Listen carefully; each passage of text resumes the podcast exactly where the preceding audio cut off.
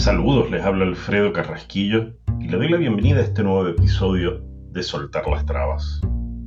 Las fiestas decembrinas suelen ser la ocasión para intercambios sobre las resoluciones para el nuevo año.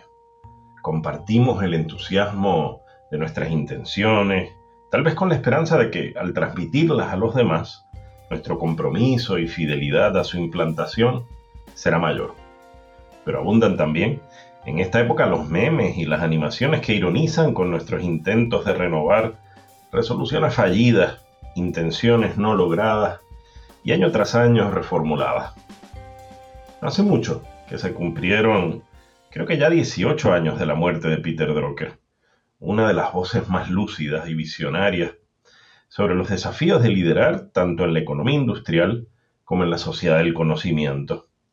Drucker nos regaló valiosas pistas para navegar ambos momentos históricos, incluso para gestionar con éxito retos que apenas podíamos atisbar y que se han materializado luego de su fallecimiento. Decía Drucker que más que articular resoluciones sobre lo que nos proponemos hacer, que es sin duda importante, los líderes deben ante todo aprender qué es lo que tienen que dejar de hacer y comprometerse con esa renuncia.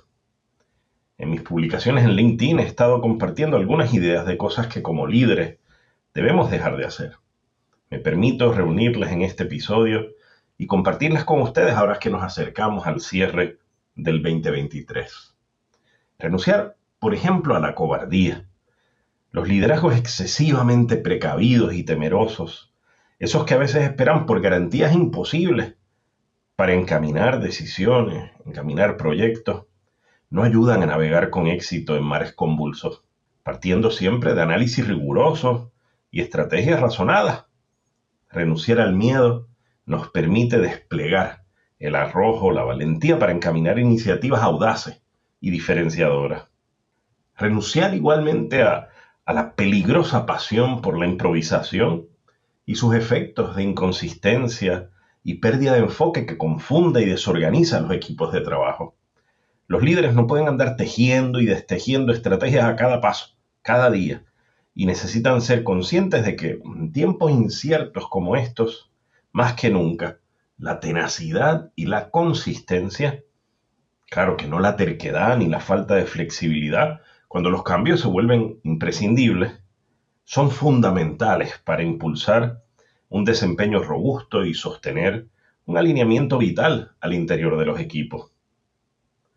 Renunciar también a las reuniones interminables, poco estructuradas, sin protocolos definidos para organizar los trabajos, y de la que los miembros del equipo salen sin claridad de encomiendas, sin saber cuáles son los próximos pasos y quiénes son responsables de qué.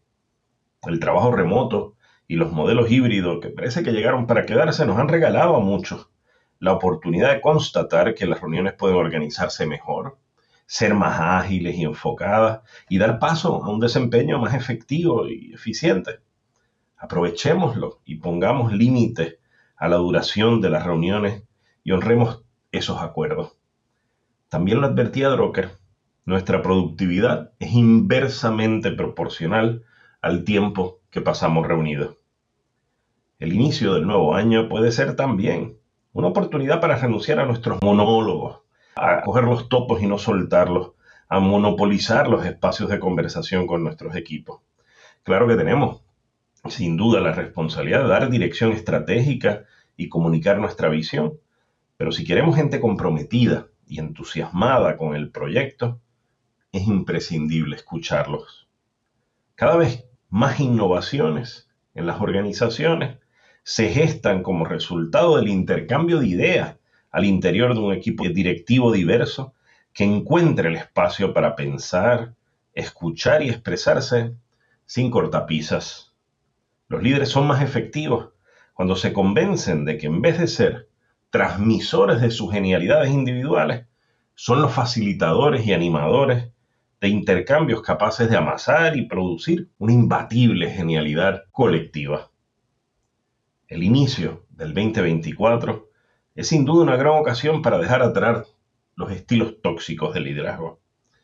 Nuestra inteligencia e ingenio, tan valorada por los dueños, por los accionistas, no autoriza que seamos un patán.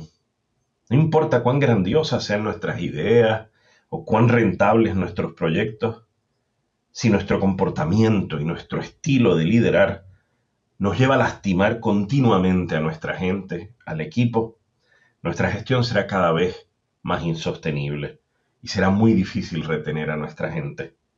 La nueva composición generacional de la fuerza de trabajo y las expectativas renovadas de la experiencia de los empleados para nutrir compromisos y, desempeños de excelencia exige que seamos capaces de conciliar nuestra inteligencia estratégica y nuestra capacidad de innovación con buenas dosis de madurez emocional y un compromiso inquebrantable con la autorregulación emocional.